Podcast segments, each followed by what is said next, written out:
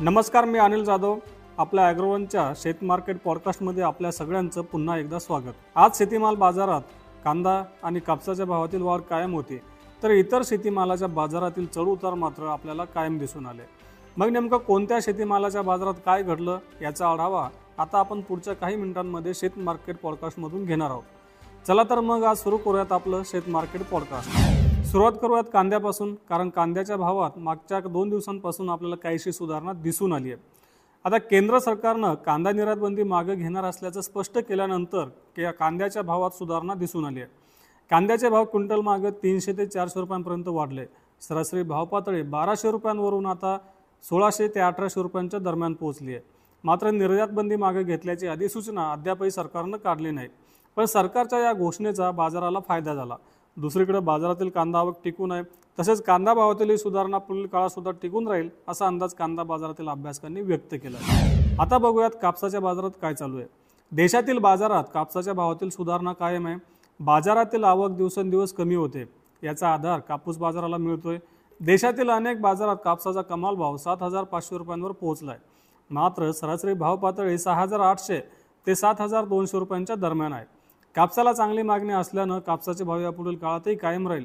तसंच बाजारातील आवक कमी होत गेल्यानंतर दरात वाढ देखील होईल असा अंदाज कापूस बाजारातील अभ्यासकांनी व्यक्त केला आहे आता बघूयात तुरीच्या बाजारात काय सुरू आहे.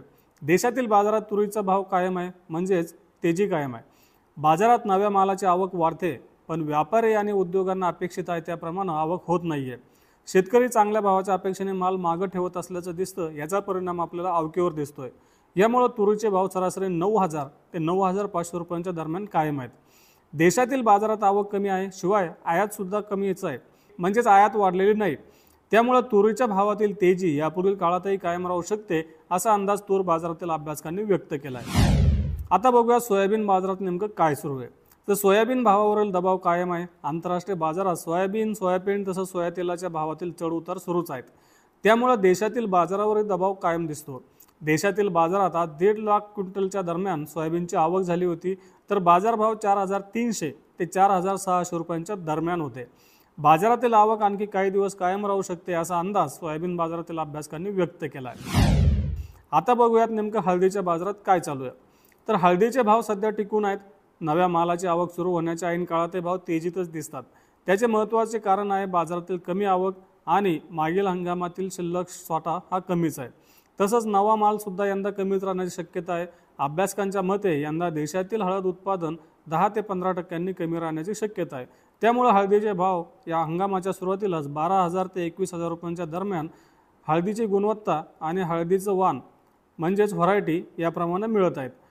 यंदाचं उत्पादन कमीच राहणार असल्यानं पुढील काळातसुद्धा हळदीच्या भावातील तेजी कायम राहू शकते असा अंदाज हळद बाजारातील अभ्यासकांनी व्यक्त केला आहे हे होतं आजचं आपलं शेत मार्केट पॉडकास्ट. आपण रोज सायंकाळी पाच वाजता शेत मार्केट पॉडकास्टमधून आपल्या महत्त्वाच्या पाच शेतीमाल बाजाराचा आढावा घेत असतो. चला तर मग आपण उद्या पुन्हा भेटूयात आपल्या शेत मार्केट पॉडकास्टमधून.